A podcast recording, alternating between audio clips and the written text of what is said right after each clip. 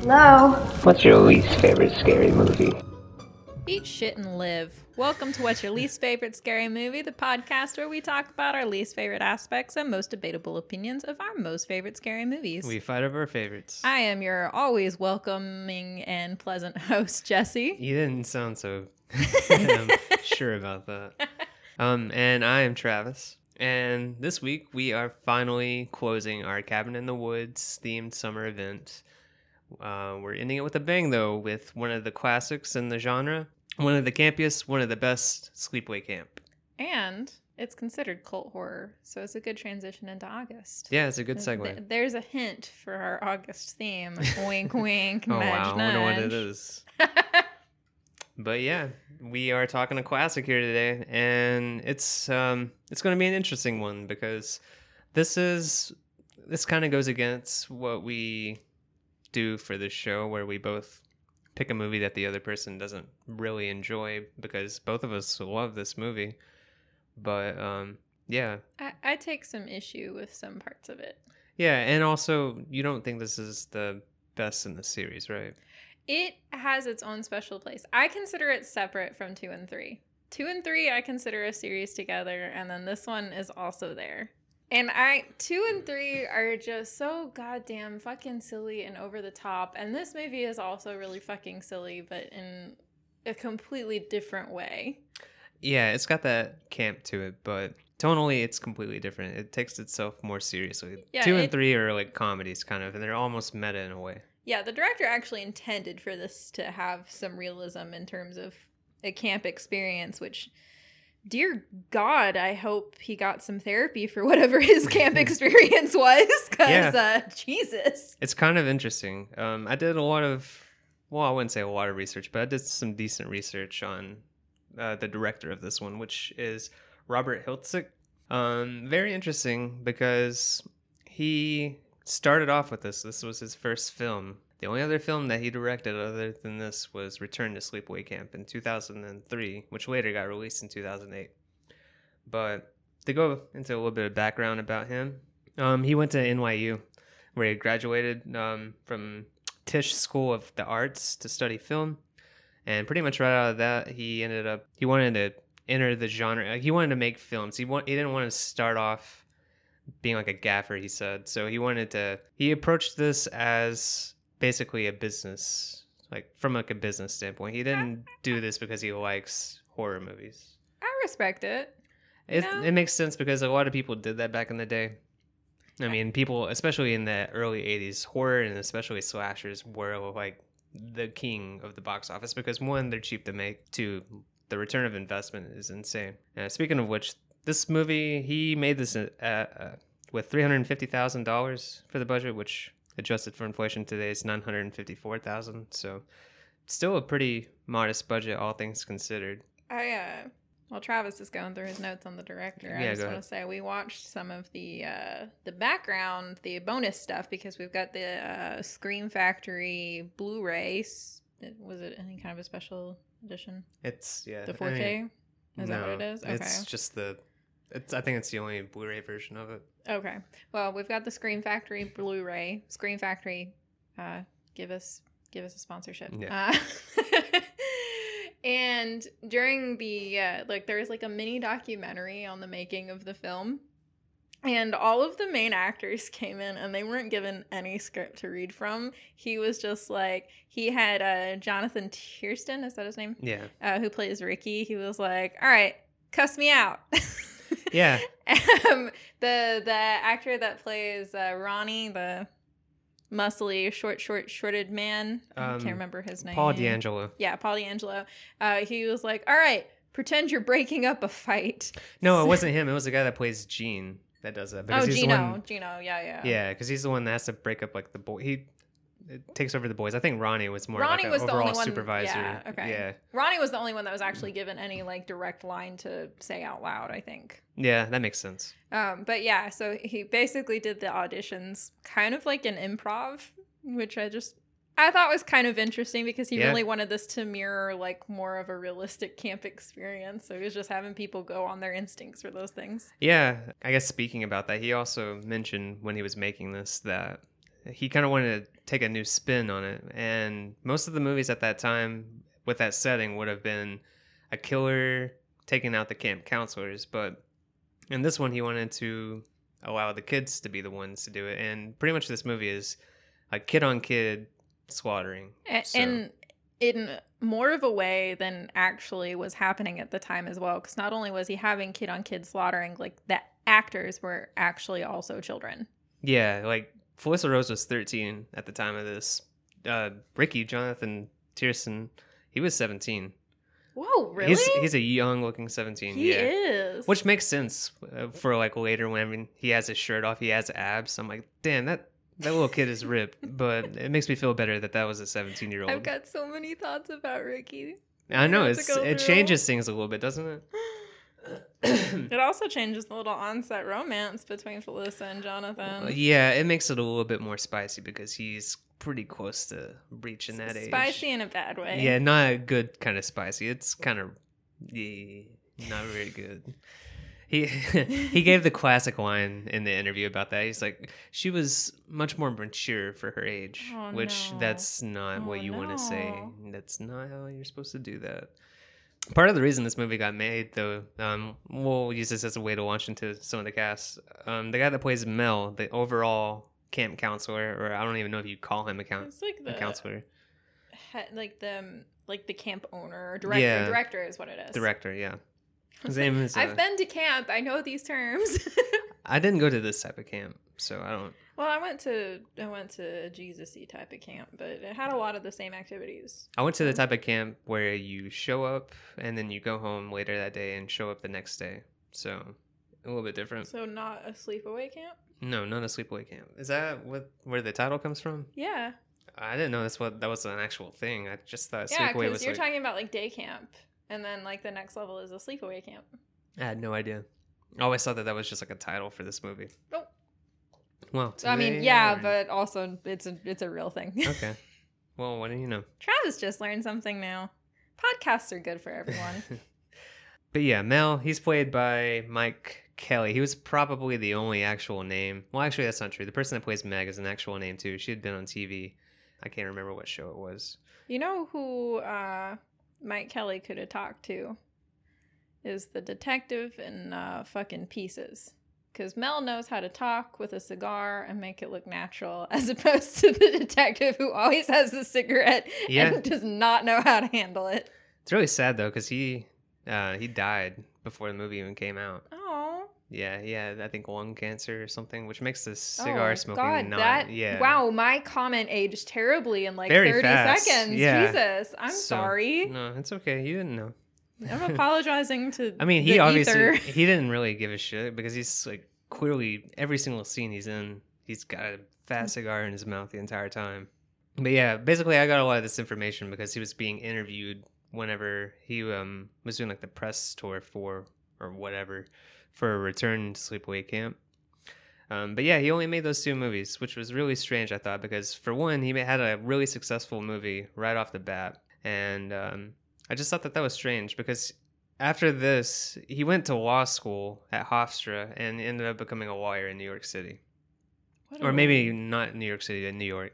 What an interesting trajectory. Yeah, it's strange, but what happened was apparently he had two other films lined up to be made in between, like after Sleepaway Camp came out. One of them was an action movie, I believe, that ended up just not making the cut. It, um, I think they had like new management come in, and that person just canceled all the pro- uh, projects at that time.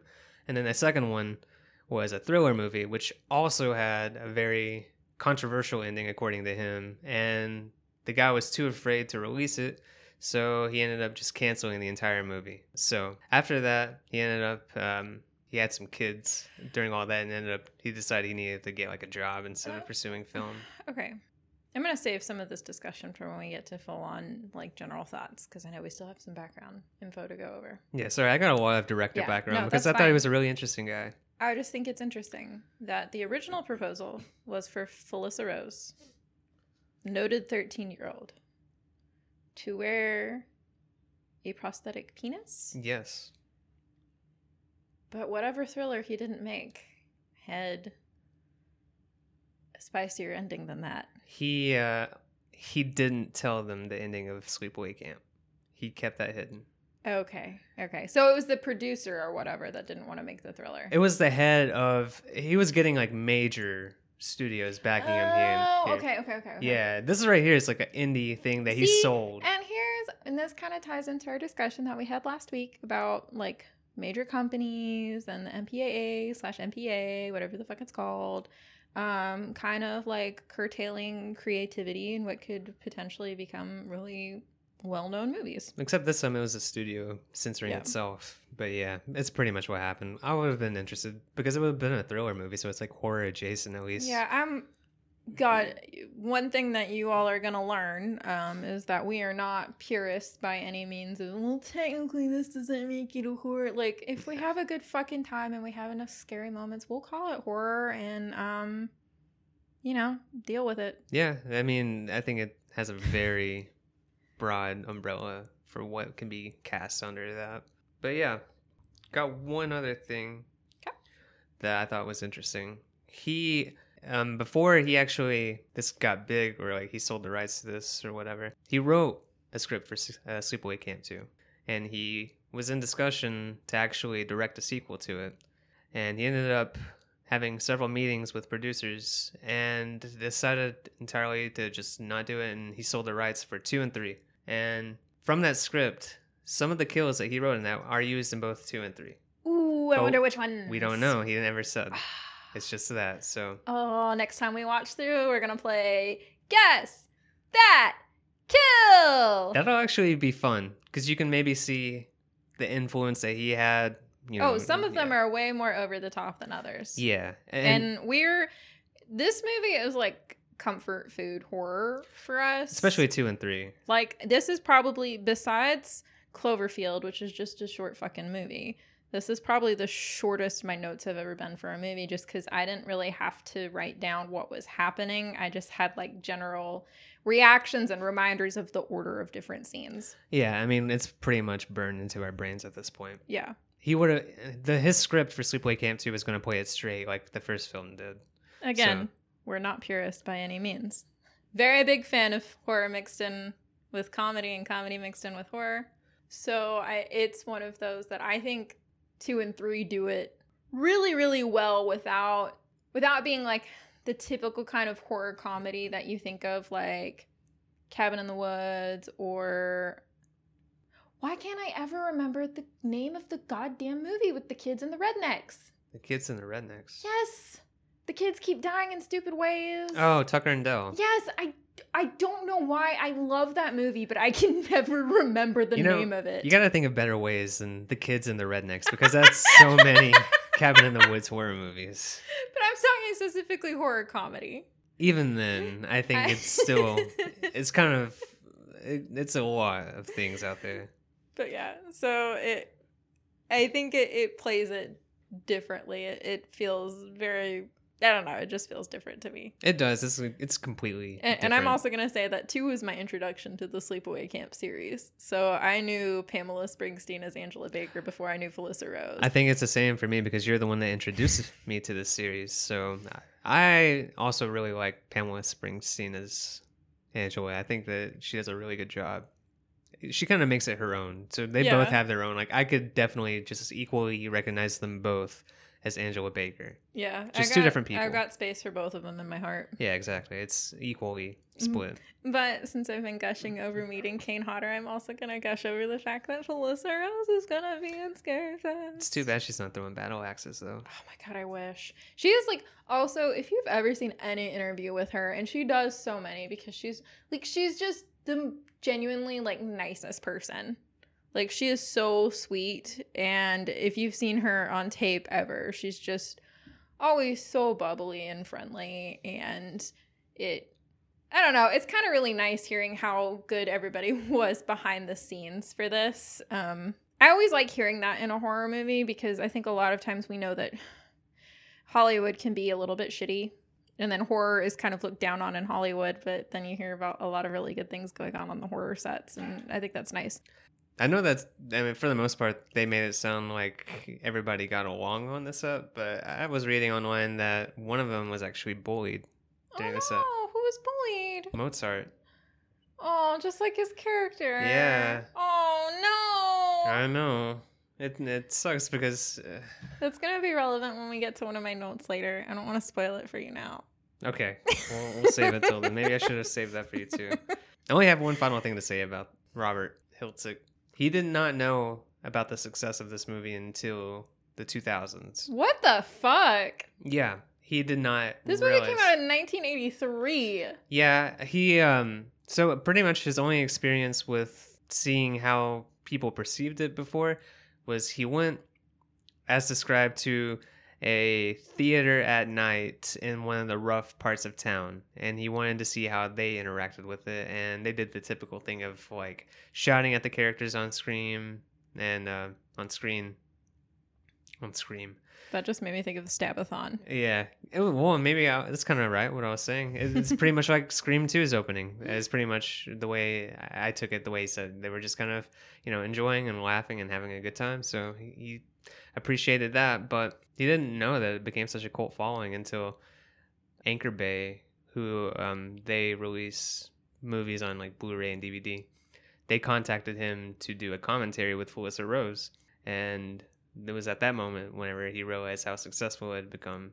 So, yeah, I think that was one of the main reasons why he decided to do a sequel because I guess, you know, obviously he was interested in filmmaking to begin with, and you know, I guess he had an opportunity. So maybe we'll talk about Return to Sleepaway Camp one day. I don't really remember too much about it because we haven't watched it in a long, long time. We watched that way back when we first started dating on Netflix.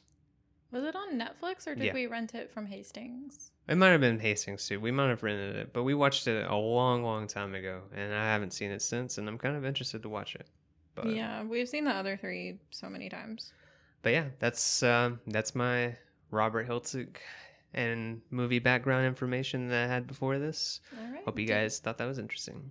I found it interesting. So we know the writer and director, and we talked about some of the actors. Do you want to just go ahead and read out the actor names before we get to our general thoughts? Yes. So we have Felissa Rose. She plays the main character, Angela Baker. Jonathan Tiersten plays Ricky, her cousin. Cousin Ricky. Karen Fields plays Judy. She's the bitchy camper that is basically Angela's nemesis throughout this movie. Christopher Collett is Paul. Collet. Collet. Christopher Collet is They Paul. said it in one of the bonuses, man. Okay, well, I guess I didn't fully hear that. So Christopher Collet plays Paul, who is uh, uh, Felissa Rose's love interest in this, and Ricky's friend from the previous year of camp. Mike Kellin, as I said before, plays Mel. Katherine Kamhi, I, I don't know, it almost looks like Kami. That's But- what I thought. That's how I assumed you were going to pronounce it. Yeah, she plays Meg, who is the main counselor. M-E-G. Yes, because there's no other way to spell Meg. There are other ways to spell Meg. Are there? Yeah. M E G H? Um, M-E-G-G. Uh, That's cycle seven of America's Next Top Model. Again, this show comes up. okay. Rock and roll. Again, for our small overlap of people who like ANTM and people who like horror movies and our podcast, that one's for you. What uh, MEGG is somebody from America's Next Top Model. Yeah. Okay. Rock and roll. I'm taking. I take it she did that at one Yeah. point. Uh, many points, Okay. or one point, and they just like recycled it over and over into footage. Well, she sounds stupid. No, she's actually very sweet, and she went on to have a very successful career as both a model and a musician. I'm sorry, Meg. Meg. Megg. Megg. All right. Uh, Paul D'Angelo plays Ronnie, the buff fucking dick bulging camp counselor. Hey, he is the epitome of if you've got it, flaunt it. Pretty much. There ain't no part of him he ain't flaunting. He's he's got it all out there for everybody. His dick basically gets like a secondary feature in this. and finally, the Wait, last what's person, his name? Um, the actor's name. Paul D'Angelo. I was trying to see if there was some sort of a dick joke there, but there isn't. PP, PPD, PP D'Angelo. I don't know. And um, the last person I want to credit is Desiree Gold, who plays. Desiree. God damn, I'm just butchering all the names, aren't I? Desiree Gold, who plays Aunt Martha. And we're gonna give a special uh, may they rest in peace, pouring out the homies to Desiree Gold and Mike Kellin. So, whenever we first started watching this, um, there's a intro thing that Jesse and I first we put this thing on almost immediately after hearing about her death, but that's not dedicated to her. Okay. So we thought that the movie updated because it's like on Blu-ray, and every time we boot it up, it's like, "Do you want to connect online?" And I'm always like, "Okay, sure." I thought that Uh, they put on some kind of message. And Travis has explained this to me several times, but I really just think that Blu-rays are magic when it comes to stuff like that. I yeah, I tend to agree. I don't really know too much about them myself. I I grew up in a time where a disc was it was a disc. The information on it was finite and unchangeable. This is witchcraft. I think it's still unchangeable. I think you can just connect online to get things. I think I may have been misinformed, but that person is actually, I think, supposed to be Robert Hiltzik's mom, Oh. which apparently, from something else I read, he got some of the funding for the movie from her. Um, Aw. it was a result of her death. I think um, he got stuff from her will or whatever. I don't know what they call that, where they get money from that. But Speaking of moms, Felissa Rose's mom was uh, the kind of the stage mom to all of the kids. I thought it was kind of she was the only mom there. yeah. apparently. She was the only mom there, and she really uh, worked hard to make sure her daughter wasn't being exploited. Yeah, apparently she did not want. Um, She didn't want a lot of things for we'll Felissa. we'll talk about some more of this Yeah. stuff. Well, yeah, we'll we'll save that. So that's a lot of background information and stuff like that. So I want to hear why you chose this movie to be, or I you allowed me to choose this movie. That way you have to be on the defense. I know Or- you you were very surprised because you thought that if we were to cover this movie, it would be one where we'd mainly be arguing against the internet. Yeah, because we both talk about how much we love this movie all the time. And a big part of what I don't like about it, and this is going to be very unpopular to a lot of the fans of it, is I don't like the ending. I don't like that it's some big twist that Angela's Peter and that she's the bad guy and it it feels very transphobic. and in a lot of ways it is. It's got a lot of homophobic moments in it too. Um, but I think those are I don't know. I, there's there's a lot of like uh, moral panic in this movie Yeah, that I don't love. Um, and I, it it happens a lot, I and we've talked about this in other movies where we talk about the othering of a certain type of demographic, making them the bad guy because of X Y Z characteristic, right? So Angela is the killer, and I think it completely overshadows the fact that everybody that killed her was that she killed was somebody that had bullied her or tormented her in some sort of way. not everybody. Not everybody. We'll talk about that. I know exactly who you're thinking of. Mhm. That one's the, that one's the most of a stretch. Okay? okay. but I don't like that the movie just drops off like, ha ha! Oh my god, she's a boy. That's why she's killing everybody. It leaves a bad taste in my mouth. I don't like it. Do you think that's the reason why? That like that's what they intended was the reason why? The fact that she like is like a trans child. I don't. Well, first of all, we're, we're going to talk about the whole trans thing in a second. Oh, Um, excuse me. I'm sorry. I, I know. I realize now that that was not the. Sorry, Yeah. it's just like so no, ingrained. yeah, no, no, no, no. I get what you're saying, and I'm I'm gonna refer to her as Angela and her because for a majority of the film, like that is how she is constantly presenting, right? That she, Yeah.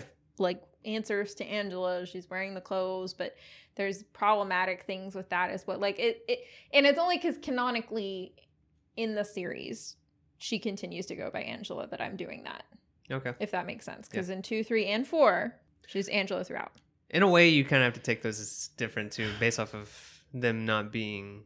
But also at the same time, they kind of did take some of his stuff, but they went in a completely different direction than what he was going to yeah. do. And I'm gonna say too, like with the beginning of two, I know that they like vaguely touch upon all of this, but I always wrote it off as like spoiled, ignorant teenager transphobia. I think that's what they were going for. Yeah, which is how it comes off. And you know, for somebody that went into it seeing it, I was just like, oh, cool, she's a shitty person, so I'm not supposed to feel bad when she died. Like that's a a hundred percent how I took it. It wasn't until years later when I saw the original that I was like. Oh, so they actually were trying to tie it into the first movie. Okay. Um, so there are a lot of problems with that, and there are plenty of movies that use this trope of um, somebody is not conforming to what is supposed to be the correct way to. It's all fucking bullshit. I like. I'm doing air quotes and I can't convey that over audio only. I feel It- like it comes across through your voice. yeah it there are more than there are more than two genders. Gender is not a binary. Um it it's been shown in many different cultures and many different species way way way back in time for human beings. It, it's not a new thing. It's such a delicate and important issue. It basically comes down to trans people are people and i don't it, it sucks that so much trans representation in movies is like killers, right? Yeah. Oh Um, wait, what? Trans uh, or like mostly In like horror movies, that's it, it comes down to a lot like think about Buffalo Bill. Some people make the argument that Leatherface is um some sort of like a trans metaphor because of the the mask and the I've apron never- and everything. oh, that's new to me. And I'm not saying that that's the only trans representation in horror movies. I'm just saying those tend to be the first names that come to mind, right? And they're not the most flattering representations. The only thing that comes to mind for me is Angela Baker. I can't really think of any who others. is a killer. Yeah, which but is and here's where i'm gonna uh, so i'm gonna share one other little piece of my thought but then i'm going to read some excerpts from some articles of people that speak about it much more eloquently than i can okay. just because I, I want to do i want to do my best to try and voice it because i think it's important to voice it but i think it's also good to lend the floor to people that have direct experience and are well versed in discussing it That's fair. but I, I know I've talked about this with you before too. I think there's a whole lot of stuff within Sleepaway Camp that is about self discovery because we see it, it's not just Angela was forced into being Angela, you know.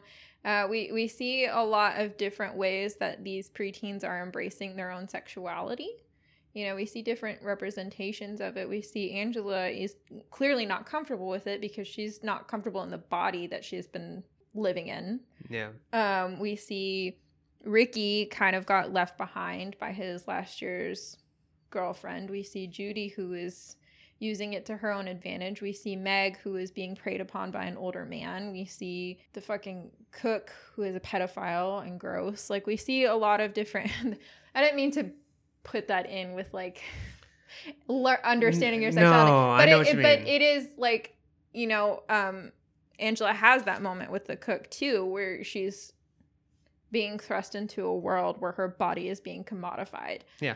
Um you know and then it ties into those flashbacks where she sees um her father and his partner and then the flashback of Angela and Peter as children, mimicking what they're seeing, trying to make sense of it, and something that, you know, they seemed like they were a cohesive family unit. So they're just kind of like, they know that they've typically seen it as a boy girl thing, but they know it can be a boy boy thing, you know, like. We, we see a lot of different layers to it, and I think they're, and I, again, was it intentional? I really don't know. I really don't think so. don't just think based on the way he talks about the movie. Um, You know what he thinks about this movie? He thinks it's entertaining, is one of his quotes. And the second quote is a good date movie. oh, okay. Well, I, I don't disagree with that second part. Well, I'm gonna read. Um, I've got excerpts from two different, uh, two different writers who both write about um, various things, but they are actually married, and they've both written separate articles for sec- separate um, websites about this movie. And Harmony M. Col- Colangelo, I'm sorry if I pronounced that wrong. Um, she wanted because they both love this movie and they both recognize some of the problematic parts of it. Um, and similar to me, where I, I don't want to sit here and defend a movie that is inherently problematic because I don't feel like I'm in a place where I can do that. I think it's good to get an outside perspective, which is why I went searching for this. It's so easy to find the arguments for why this is transphobic, and I think I presented several of those Yeah. um, already. So I wanted to get another side of the argument that would feel disingenuous coming from me. All right, let's, Um, let's hear it. In a backwards way to how things play out in most films, all of this makes Angela Baker a tragic example of how important gender expression is. In Angela's brain, she is Peter, but people keep calling her by a name she doesn't want to be called and misgendering her. That is the plot of all films about transitioning, but because it takes place in reverse and is attached to a problematic film like Sleepaway Camp, it is discounted on all counts. This is doing a disservice to what this film has to say, whether it was the creator's intentions or not. The framing of Sleepaway Camp presents Angela as the villain, but she is no more of a villain than Frankenstein's monster. Also, love that quote because you know how I feel about Frankenstein and Frankenstein's monster. Oh yeah.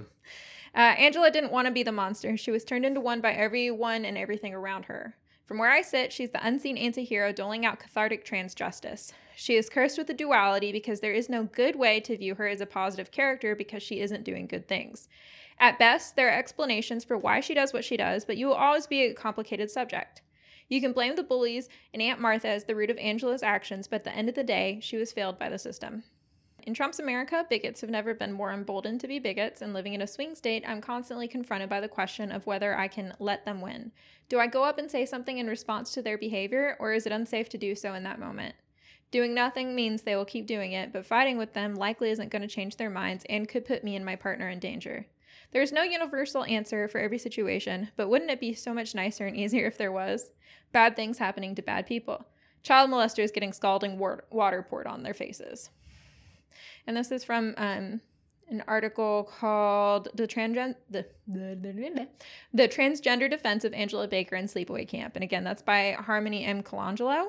That sounds interesting. Yeah. Um, so I really liked that. And that was a lot more dissecting the movie. And her wife, BJ Colangelo, wrote an article for Dread Central that kind of talks more about um, the society like actual society, but ties it into it. Okay. Um, is sleepaway camp homophobic and transphobic? Yeah, pretty much. It perpetuates the idea that you deserve to be punished for being gay and all the trans women are just dangerous men in disguise. It's a super gross narrative that has been perpetuated in horror films for decades. I'm looking at you, Buffalo Bill. But the fact that GLAAD slash Harris interactive poll showed only 16% of Americans say they personally know someone whose transgender media representation is often the only exposure people have.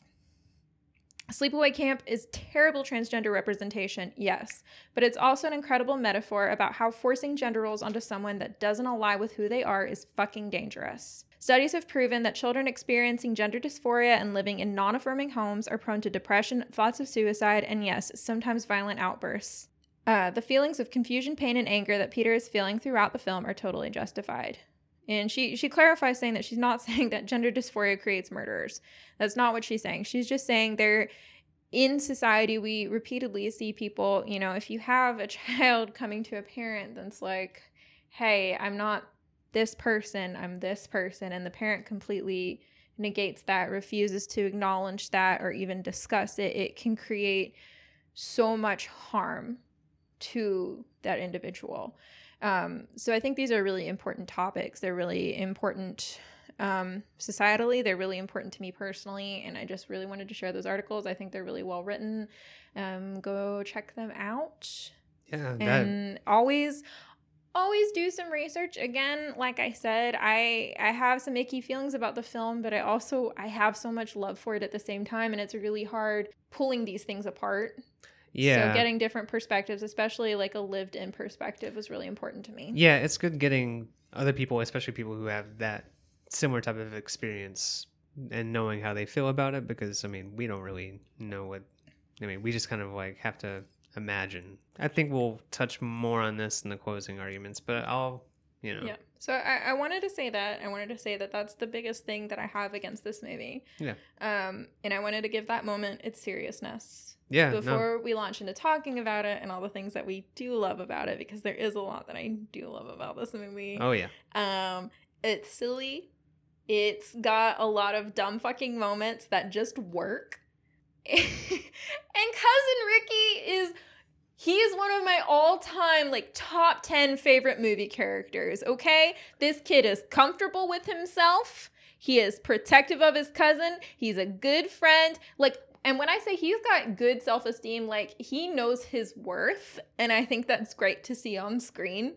Um, and he's so defensive of Angela. And like, I just want to yeah. hug him and protect him. He is he's good. best. He's probably one of the best shit talkers in all of horror. Yes. And knowing that that was just Jonathan Tiersten is actually also That really was his cool. audition, basically. yeah. So it, they cast him well. It's really nice. So yeah, Ricky's probably one of the best parts of this whole thing, and I think it's kind of nice to have somebody like that because obviously you know he knows the situation, so obviously he's somebody that cares deeply about Angela or Peter, however you want to address them. All right, Trav. So, what are some general thoughts and your pre-rating so we can get this show on the road, road Okay. out of the parking lot? I think that this movie is like an amazing horror movie. I don't think. I don't think this guy really. I think he wanted to make a good movie, but I don't think he wanted to make like a good horror movie. I don't know. He ended up just making like a classic, a, a classic cult horror movie. See, y'all, I say this a lot in our marriage, but Travis says phrases backwards all the time, and I love him for it. What did I say backwards? Classic cult. Cult classic is how people usually say it. Oh, cult. oh, Okay. this is the man who once said it is uh, 55 after 7 instead of just saying 5 till 8. I don't remember that, but yeah, I will never forget. yeah. I think it's a great movie. I think it's amazing. Um, What is particularly great about it for you? Give me three fun things. I know we need to get going, but three fun things about this movie. Mhm. I some people would call me morbid, but I enjoy having the stakes so high that they don't mind kids being killed okay. and things like that. I think. I mean, this is almost exclusively killed. Yeah, kids being killed. So, you know, it's not. I'm not pro. I don't enjoy just watching kids die. It's just, you know, You heard it here. Travis enjoys children deaths. I don't. I like it when nothing is off the table, and this movie does that. So, number two, I think that the characters are all really realistic in terms of their interactions with each other, as far as like kids and people just interacting with each other. I think everybody's super authentic. I think that's because they don't have much of a script to go on, and most interactions were probably genuine for the most part. And number three, I think this movie has some really clever kills to it. And um, especially everything with it being on such a tight budget, I think they did an amazing job with like even the effects, um, like the castings that they did of people. Like there's several like fake faces and dummies and stuff used throughout this movie. I think that they no no I think that I'm they did an amazing about- job. I'm to talk about my favorite special effects. Don't worry. Okay, I've got one that I think is like the best of the whole film. So, all all right, we'll get into that then. right. What's your score? score? Is nine point five. Mine's a 9. Okay, cool. So, 9.25 to start with. Sounds about right. All right. So, I want to start off with the credits right away, which I think we're just done in a way meant to be cheap. Um, because I know some movies put a lot of thoughts into how they do the credits, and this is just a pan over the camp with the credits rolling. But they also have like audio going of like a typical camp. And for some reason, like to me, it's just so eerie. It's the it's got that dramatic It's- music too. Though. It's like it's spooky. Yeah, it's good. So- That's actually the camp that the director went to as a kid. Well, I think you already Again, I that. ask, what was his camp experience? He said that he based this movie off of that because a lot of the um, whenever he was there, there was very little supervision, and kids were able to go and do their own thing for the most part, which is very true for this. So, I think it's fairly accurate. You know, maybe they didn't have a killer, but you know, it is what it is. Then we start off. We see two little kids and their dad on a little boat. Um, these little kids have the most Jersey accents I've ever heard. Oh. I don't think a small child should be allowed to sound like that. One more thing here. Um, okay. The kid that plays Peter, hmm guess who he is? I have no guesses because I did not know that he was anybody. I don't have I, like, I mean, I knew he was a person, but Oh you know yeah, what I mean. I don't have his like full name, but um, he is the older brother of Mike the Situation from Jersey Shore, Wait. Oh shit. which explains the super Jersey accent. okay. Yep. Okay. I, I wonder if that's how like Northerners feel when they hear like like our little nephews. We're like, Country. yeah, I'm gonna throw this toy off the patio, and then we're gonna see if it's damaged or not damaged. Actual sentence that came out of our nephew's mouth earlier today on the phone. Well, I could be biased, but I think Southern accents kind of have a little bit of a charm to them. I don't think anybody says a New York or New Jersey accent's charming. but yeah, anyway, they're they're talking about it. They're just setting up some general exposition and like not the clunkiest exposition we've ever seen. You know, they're near the camp and they want to go to the camp. They talk about um so the the father's partner is on the shore and he's like, "Hey, the doc's on the way. The doc is their Aunt Martha." And we they don't directly say Aunt Martha's coming. Um they're like they hear the doc is on the way and the little kids go, "Oh, cousin Ricky's here." So you like you put together like it's either the aunt or the uncle cuz Yeah. cousin Ricky. And then they're like, "Oh, well, cousin Ricky's with his dad." Oh, okay. So um, you know, divorced parent situation, which kind of sets up the whole like dynamic the family dynamic that Peter slash Angela ends up getting thrown into. Right. Um, which I thought was nice. Meanwhile, we've got uh, the first case of irresponsible counseling. Which, if you um, if you listen to us, you know we like to play drinking games sometimes to movies, and that is uh, one of the rules. And truly, it could be the only rule to this movie if you wanted it to be. If you still wanted to um, get intense with it, because it's drinking every time you see a, an example of an irresponsible adult Yeah. or counselor. In this Because a lot of the counselors are, are yeah the guy's got a lifeguard thing on his shirt, so Yeah. not, yeah. yeah. So he's driving the boat, and the like younger teenager person's like, "Let me drive the boat." Meanwhile, the camper is on water skis and is like sobbing and begging to just stop, which I can relate to. I've been there at times in my life, like. Yeah.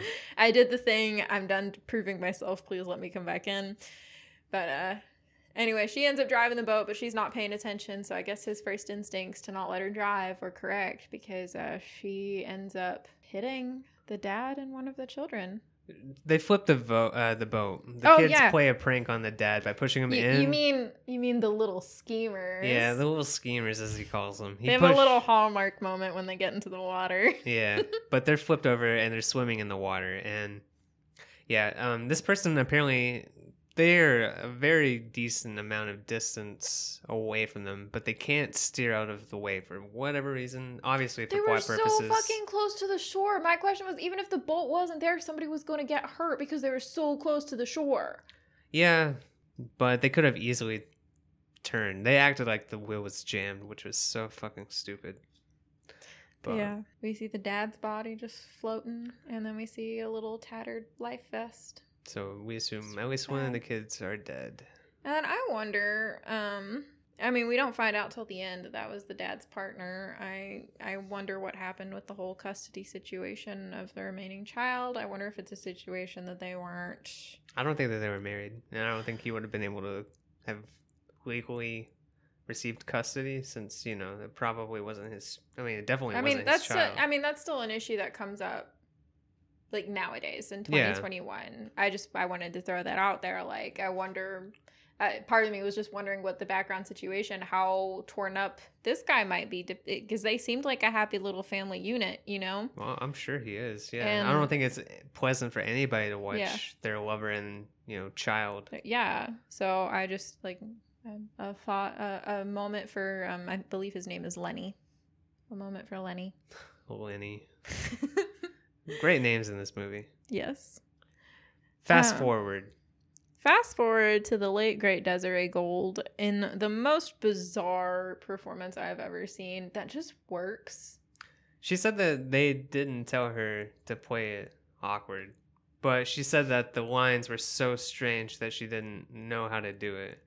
Apparently, she tried to back out of playing the role, but um, Robert Hiltzig told her, "No, you're the one that's playing this role, and you're gonna do this." And then she did, and I'm glad that she, uh, she did because she she's on the screen for such a small amount of time, but it's such a memorable performance. Yeah, she she does a really good job. Um we, we've already established she's a doctor. That's what I mean. Like a lot of movies, and you know, maybe these lines were clunkily written, so she played it the way she did. But a lot of movies establish their exposition in a very kind of clunky way. And this movie, I think, did it okay for being a first time writing, directing Yeah. feature.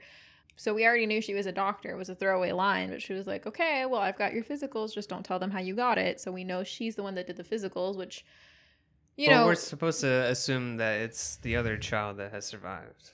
Yes, we're supposed to assume it's Angela that survived, it's them like pl- Peter. yeah it's like a little bit of like planting a seed early in the movie that yeah, you know you think you don't you know you don't re- i mean yeah, first time watching you don't think anything of it but because she's such a weird character but yeah, yeah it's important Yeah.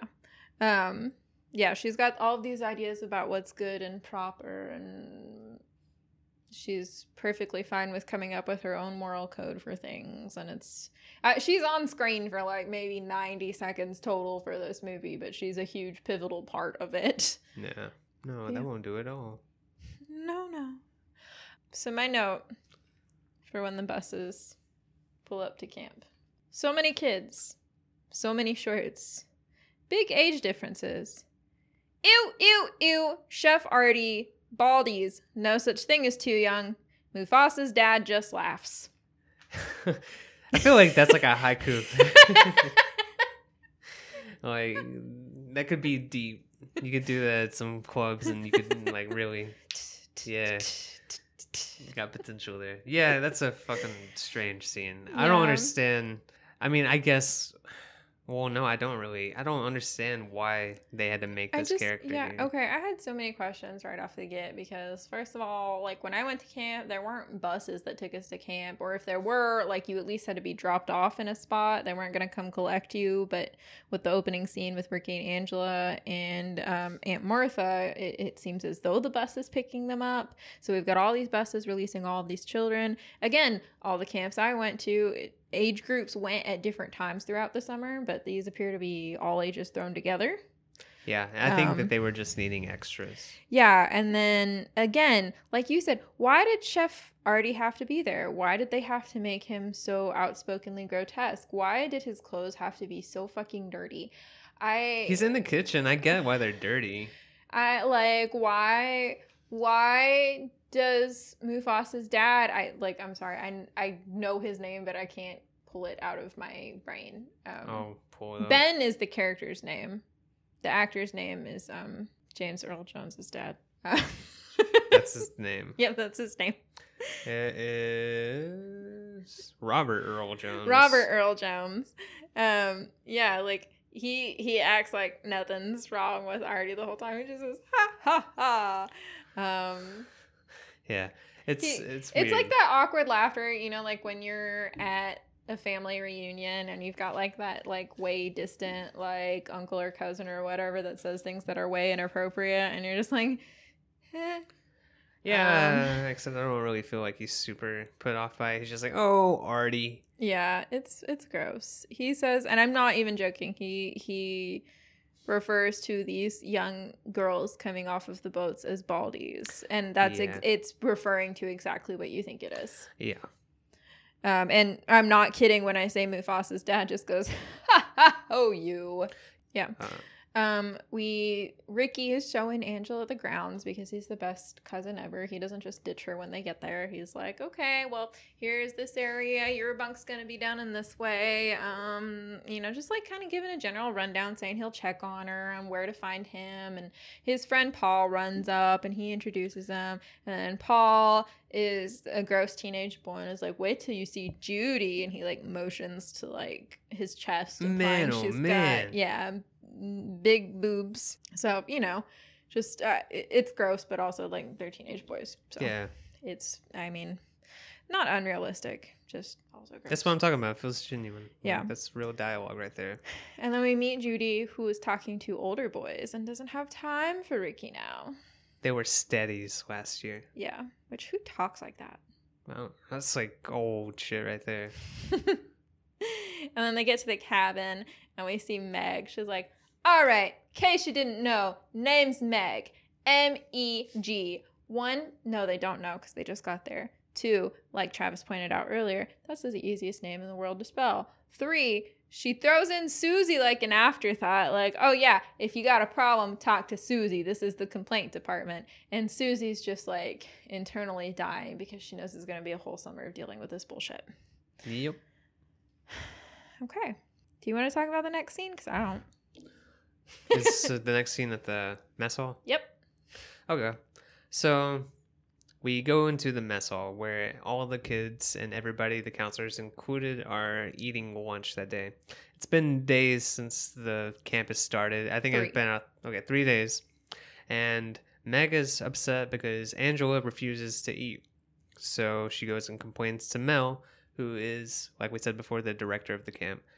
And um, Mel just tells Ronnie to go deal with it. So you know, Ronnie He he directs Ronnie to deal he, with it. He directs Ronnie. Yes, He's the director. he does his job. Yeah, Ronnie is a good guy. Ronnie is a good guy. He's again, like I said, I think he's self confident. I embrace Ronnie's short shorts. Well, it's kind of inappropriate with a campground full of kids. All of the kids are also wearing short shorts. Yeah, but man, He's their dick's not youth. just like bulging out of their pants at all time. Dude's like probably like half mast the entire. Okay, but did you see that video clip of um was it taekwondo or um, so one of the whatever the Olympic fighting thing is in the Olympics where they're fighting, not boxing, but like actual like street fighting or not street fighting, but You talking about MMA? is it MMA in the Olympics? Is that what it is? I don't know. There's so many sports in the Olympics. Okay. Well, either way, these dudes are grappling. Cut out the stuff that makes me Wrestling? sound stupid when you edit this. I don't know if it's wrestling or not. That's Okay. if it's usually with grappling, it's wrestling or Okay. MMA. It's both. Like okay, I don't know. well, just edit out the stuff that makes me sound stupid. No. Okay, please. Um, all I've seen is this clip all over my news feed of this guy that's got this dude pinned down, and his face is like near his crotch, and you see the guy's hips turn, and that's when you see that like his boner has been pressed up against his face because it like goes out. He's got a boner. Like Yeah. he's like he's erect. yeah, That's a weird time. I can't believe you haven't seen that.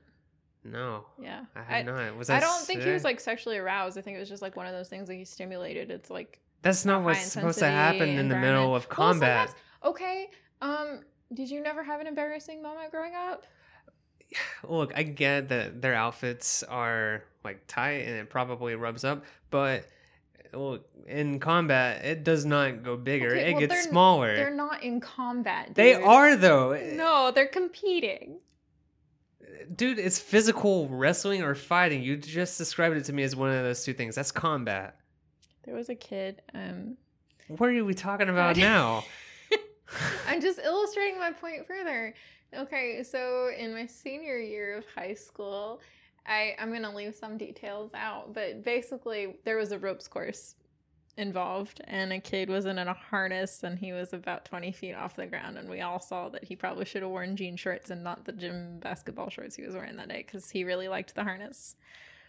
That's unfortunate for that kid. How do you feel bad for the kid, but not for the wrestler on international television? I never said I didn't feel bad for him. Of course I feel bad for him. That's told him terrible. He's bad in combat. I never said that. You implied it. No, I did not. I'm just saying that's not what happens. I don't understand why he got hard. Maybe that's shit that he gets off on. I don't know. It could be. He really likes wrestling. On to the movie. Okay. So, Angela's not eating, which is what we were talking about beforehand. I just don't want to talk about this scene. All right, well, we'll get past really fast. Okay. So, Ronnie comes over there and is like, okay, we'll take you back to the kitchen and find you something that you actually do want to eat. He goes back there and he doesn't know what's going on. So, um, he's like, hey, Artie, why don't you just, you know, help her find something in uh, the kitchen and, you know, she'll actually eat. And then Artie's like, okay. And uh, Artie takes her back into the walk in and um, starts undoing his belt. We don't have to go into super big detail about what happens here, but Ricky saves the day. Ricky asks Meg where his cousin is, and she's like, "Oh, she won't eat," you know. And Christian's like, or Christian, uh, I got like a Ron. Uh, fuck, man, I'm getting all the names messed up here. Uh, I I was going with Tristan because that was his name, but then I was like Christian. It's like mm, that's not right. Christian isn't his name either. No, but Ricky. Ricky tells Meg to fuck off because he's being uh, defensive and she's being a bitch to uh, to Angela. So he goes back there and uh, he interrupts Artie, and Artie gets mad and actually. he, he clocks what was happening too. He's like, "What are you doing?" well, how the hell do you not when you see a man undoing his belt? You know, like you know. also, like, I'm not trying to help him do it better, but why would you do it in a walk-in in the middle of mealtime without even like locking the door or something? Well, he's also doing it in the first place, which, Mm. if you're doing that, your judgment is already very poor. Good point. So, yeah. Um, so he gets upset and he starts throwing Ricky up against the wall, which apparently they had to do several takes, and it really hurt Ricky because he had to like do it over and over again. And apparently, the guy that was doing it, who apparently, according to that little documentary, is a super kind guy and Good. not at all like his character. Good. But he was really throwing Ricky against the wall there and really Shit. hurting him. He gets mad, he punches a box, and then they leave. So that's that scene. And then we see him working with the world's tallest broth pot, um, Yes. industrial size, complaining that it hasn't boiled yet. Which, duh, there has to be like 20 gallons of water in there. And at some point, you gotta think it would just be faster to like have many pots of water and boil the corn that way. But whatever, I'm not a chef. So he's boiling it, and he gets up on a chair to drop the corn in, and somebody comes up behind him and pushes him. And so he's like leaned over the pot with his hands on a shelf. And I say this every single time we watch it like, why wouldn't you just push yourself backwards?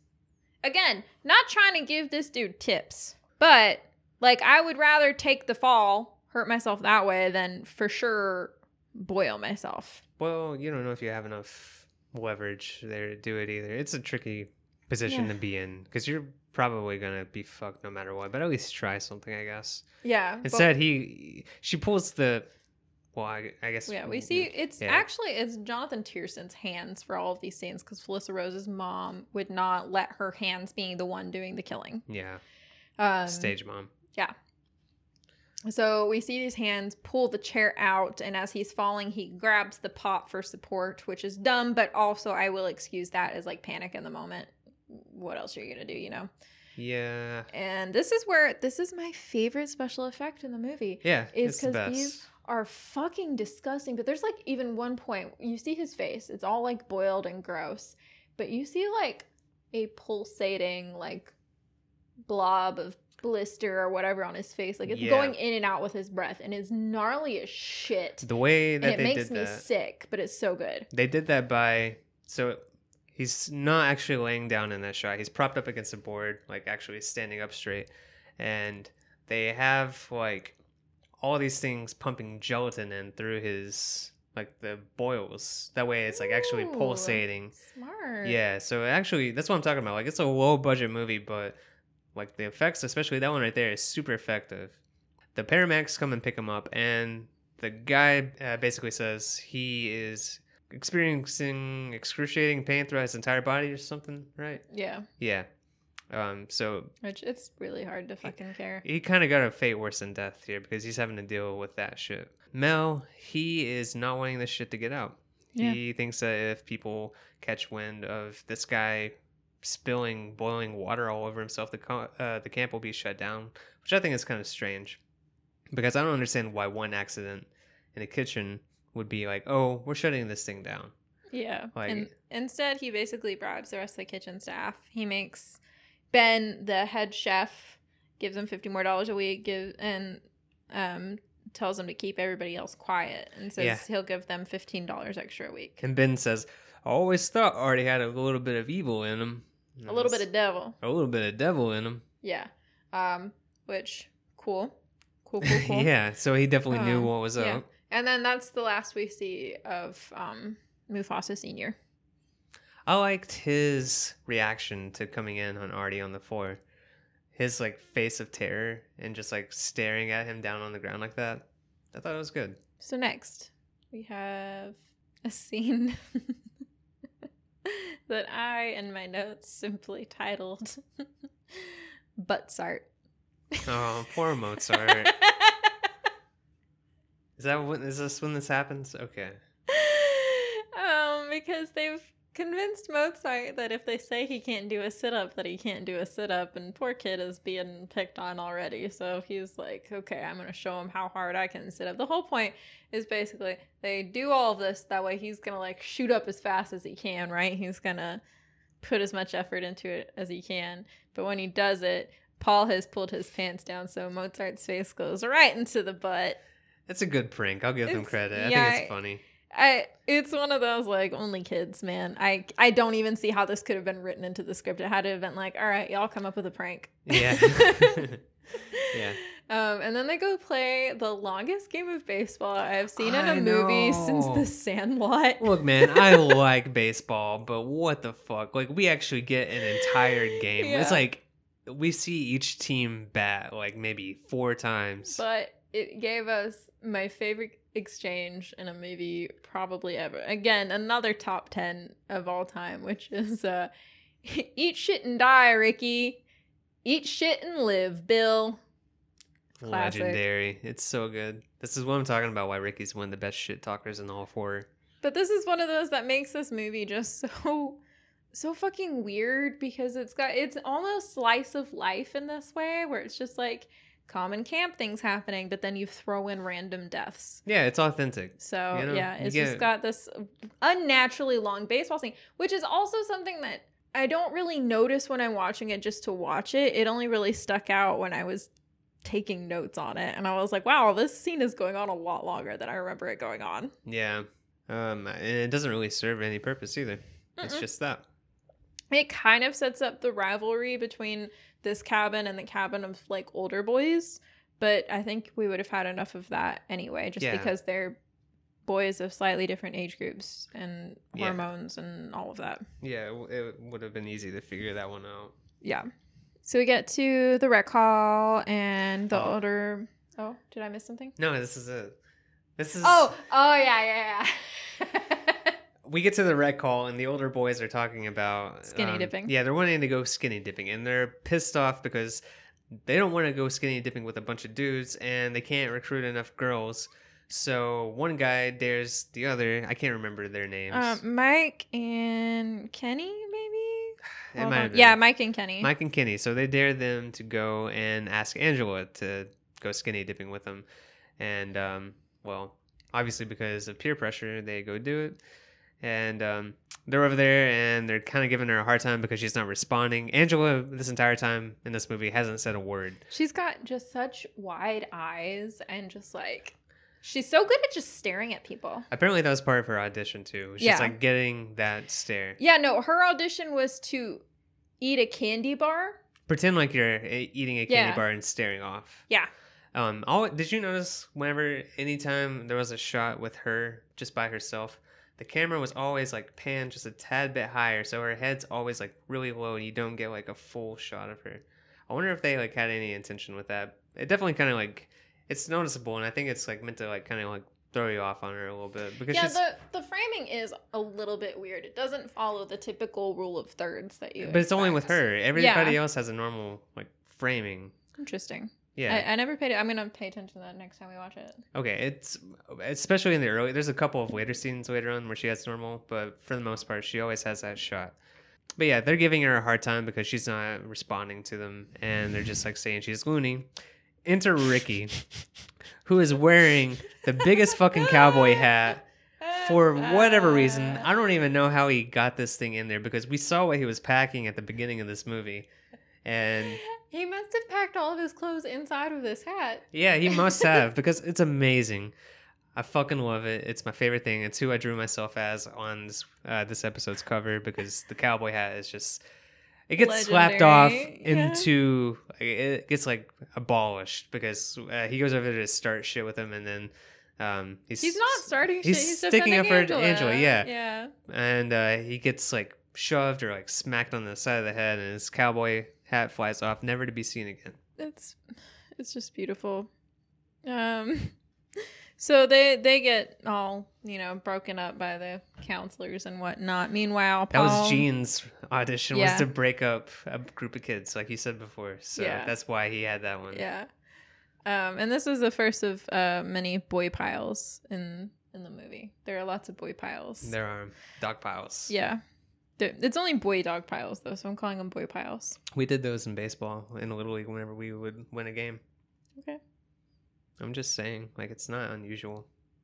But yeah, meanwhile, Paul is talking to Angela, talking about all of the pranks that they pulled last year, how they're always getting into trouble and they're always pulling pranks. And he's just like listing all of them. And it's like, whatever fucking episode it is of The Office where they're going through Jim's file and all the pranks he's pulled on Dwight. Like, it's just like, The one where uh, Dwight finds the complaint box Yeah, in yeah, Toby's yeah. office. Yeah. yeah, it's basically like that. And um, I guess somebody just being nice to Angela is a good change for her. So she's warming up to Paul and Judy across the way, who we're going to post this to Instagram. But in one shot, we see her in between two boys.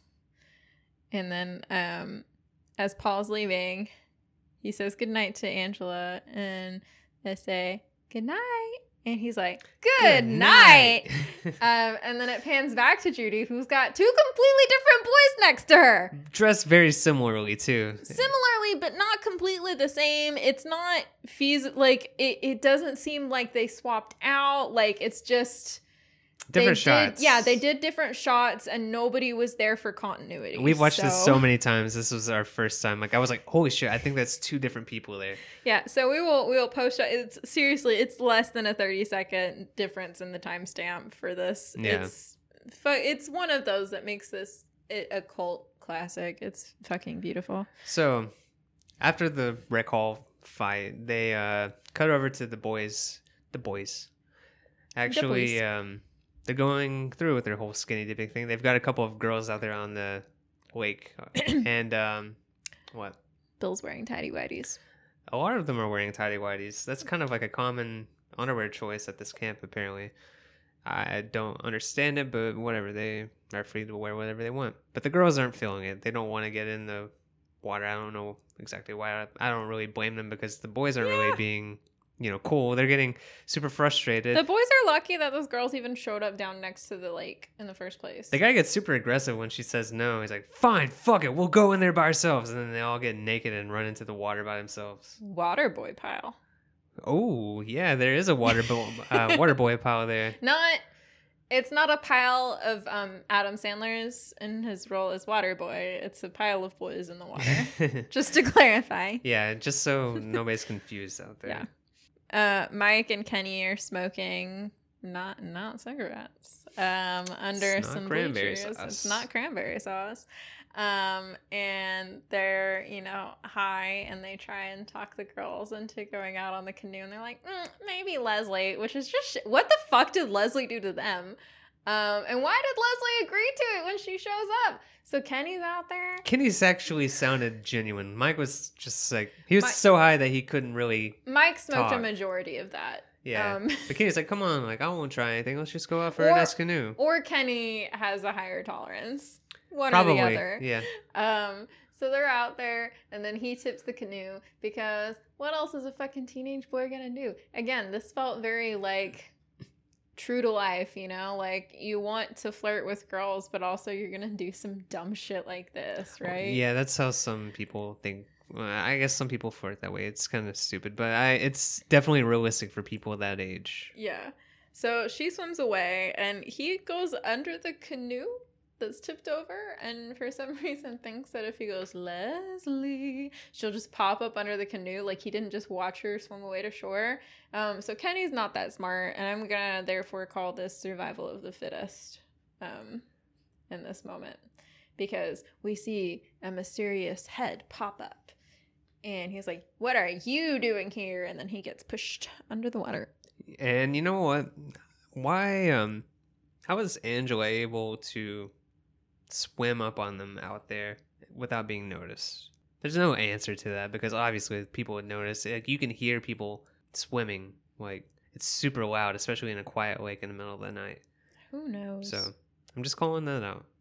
well, we see um the boys back on the shore have to get back to their bunk because they they don't want to get caught and they they fucking trash the area. So I don't blame it when we cut to the next scene, which is the next morning, and the lifeguard calling out all these teenage peckerheads. Yeah. I'm with him. They were shitty. Like they weren't getting caught. You know, they they had to leave before they got caught. Yeah, but no, let's trash the place first. So he's sitting there trying to fix everything, and then oh, on top of that, he has to find a dead body Yep. With a water snake, which is one of the things Kenny said Leslie had to watch out for. Oh yeah, yeah. That, I mean, people shit on that as looking too fake, but I I actually thought it looked pretty good, all things considered. Like you know, it's probably not one that you want to linger on too often or like too long, but Yeah. because it does that, it kind of keeps the camera on there for a while. But I think it looks pretty decently like the actual kid that played him. Yeah. I think it looked maybe slightly too dead for the amount yeah, of time. it looked very pale. More decomposed than it should have been. yeah, Um, and then this is where we see the cop come, and um, we will also have a before and after comparison of this cop on our Instagram. Um, it's like the 2nd we'll- best part of this whole yeah, thing. we'll explain it later. Um, but he's there, and Mel is like desperately trying to cover up that because, like, before, yeah, the cook, it's an accident. It seems kind of gruesome and might turn some people off, but an actual camper dying, drowning, he's just, you know, he's just trying to brush it off. He's like, okay, well, just, you know, let me know for sure when you know for sure what killed him. And in the meantime, we're going to keep this quiet. And I got to go tell this poor kid's parent, like, trying to make it seem like he's the one that's under pressure here, you know, like he's like, I'm the one that has to tell this poor kid's parents, which it really should be the police. I thought that was what the police do. Well, and then Ryan's like, "Well, I thought," and then Mel shuts him down, and then later, like the cop asks, he's like, "Well, I thought that the kid was a good swimmer," and then I think that makes the cops suspicious. Yeah. So Yeah. Which good on the cop for noticing that that Yeah. interaction. was like, "Hey, your boss is a dick. What were you gonna say to now that we're out of earshot?" Fucking um, Mel. we see volleyball happening. Angela's not playing because she doesn't do that. It's just there. It's so weird because it seems like there are some organized activities and then sometimes it's just a free for all. So it's hard to tell what is happening at any given time. I think for the most part, it's organized. Um, later, like, well, no, it's it all seems pretty organized to me. Like, it's all counselors leading these things. They're all usually present. Yeah, I guess. But anyway, Angela's not playing the volleyball, and the rest of them just seem like they're hating their lives. None of them wanted to be playing volleyball. Um, Paul comes over, asks Angela to go see the movie at the rec hall, and Angela's like, "Well, I thought we already had to." And he's like, "Well, yeah, just you know, sit with me or whatever. You know, the way middle schoolers ask each other out." Right. Uh, and then Judy, Judy, big mad. It's Judy like- big jealous. Yeah. Why doesn't Angela have to play volleyball with the rest of us? She's so over the top with her delivery. is. She's over the top in a lot of this. She does, and I love it. I, like, she's so over the top. Her ponytail gives me a headache looking at it. But I just. Iconic. Why does it give you a headache? Because, okay, I've got thick hair, right? Yeah. And I used to have really long hair like that. And I've done the side ponytail. And you know what? That shit hurts after a long day. It hurts. It's a lot of extra weight just pulling it one side of your head. Is that why that gift says her ponytail died for our sins or something? Yes. Because it hurts? Because I never understood it's that. a big sacrifice. The side ponytail, it worked hard. She worked hard for it. Karen Fields probably has no more feeling in her scalp after this movie. And we all have greatly benefited as a result. okay. Well, thank you for clearing that up. I had no idea what that was about. It's got theological about a side ponytail. Eh, it is what it is. It's fine. Um, but yeah, so it is just Meg comes up and is yelling at Angela, which I want to ask the question: How long are Meg's fucking bandanas? Because she's got this one wrapped around her neck twice. Earlier, she had one wrapped like as a belt. I've tried some of this. Am I buying the wrong bandanas? These don't fit around me that way. I don't know. I admire her bandana game though. I like she bandanas. incorporates a bandana into every outfit, and it is admirable because she does it in a different way. That's probably the only redeemable thing about her. She's almost like super villain type. Yeah. Uh, over the top in this. So after the movie in the rec hall, Paul is like, "Hey, Angela, come to the side of the building. I want to show you something." And I just want to be like, after your experience with Artie in the kitchen, you should not listen to a man say, "Hey, come with me. I'm going to show you something." Yeah, no. I, and I'm not victim blaming here. I'm just saying, like, the movie has set the tone for what this. no, means. yeah, no, I got you. Um, yeah. It's fair. Um, yeah, and Paul kisses Angela, who is very clearly uncomfortable, but Paul, not reading a room, is like, "Let me kiss you again," and Angela's just like, I gotta go. "Think of England." Like yeah. back at bunk nineteen, we see the old shaving cream prank on old Mozart. Um, Who then proceeds to draw a knife on Ricky because that's what you do. I yeah. Um, Gene walks in at this exact moment. Um, he's called Gene and Gino in this movie, by the way. Yeah, I think I mean Gene for short Gino, which really Yeah. Gino and Jean are pretty much the same length. So Yeah, but he takes the knife and just puts it on another shelf. Like he is really banking on the honor system here. I think he's challenging Mozart. He's like, if you're gonna get this, you have to fight me. I think he wanted to fight right there. he called out Mozart as being a beta. He's like, "You're not gonna come get it." And then you know what happens after this? what? Another boy pile. Oh yeah, because Paul was like, "All right, settle down there, lover boy," and then they're like, "Ah, let's pile on him. He will love somebody." yeah, so we go to the waterfront and then we see Paul and Angela and they're cute little flirting and we find out Angela has a thing for Burt Reynolds. Um oh yeah, Meg comes over and starts yelling at Angela in a completely unhinged way.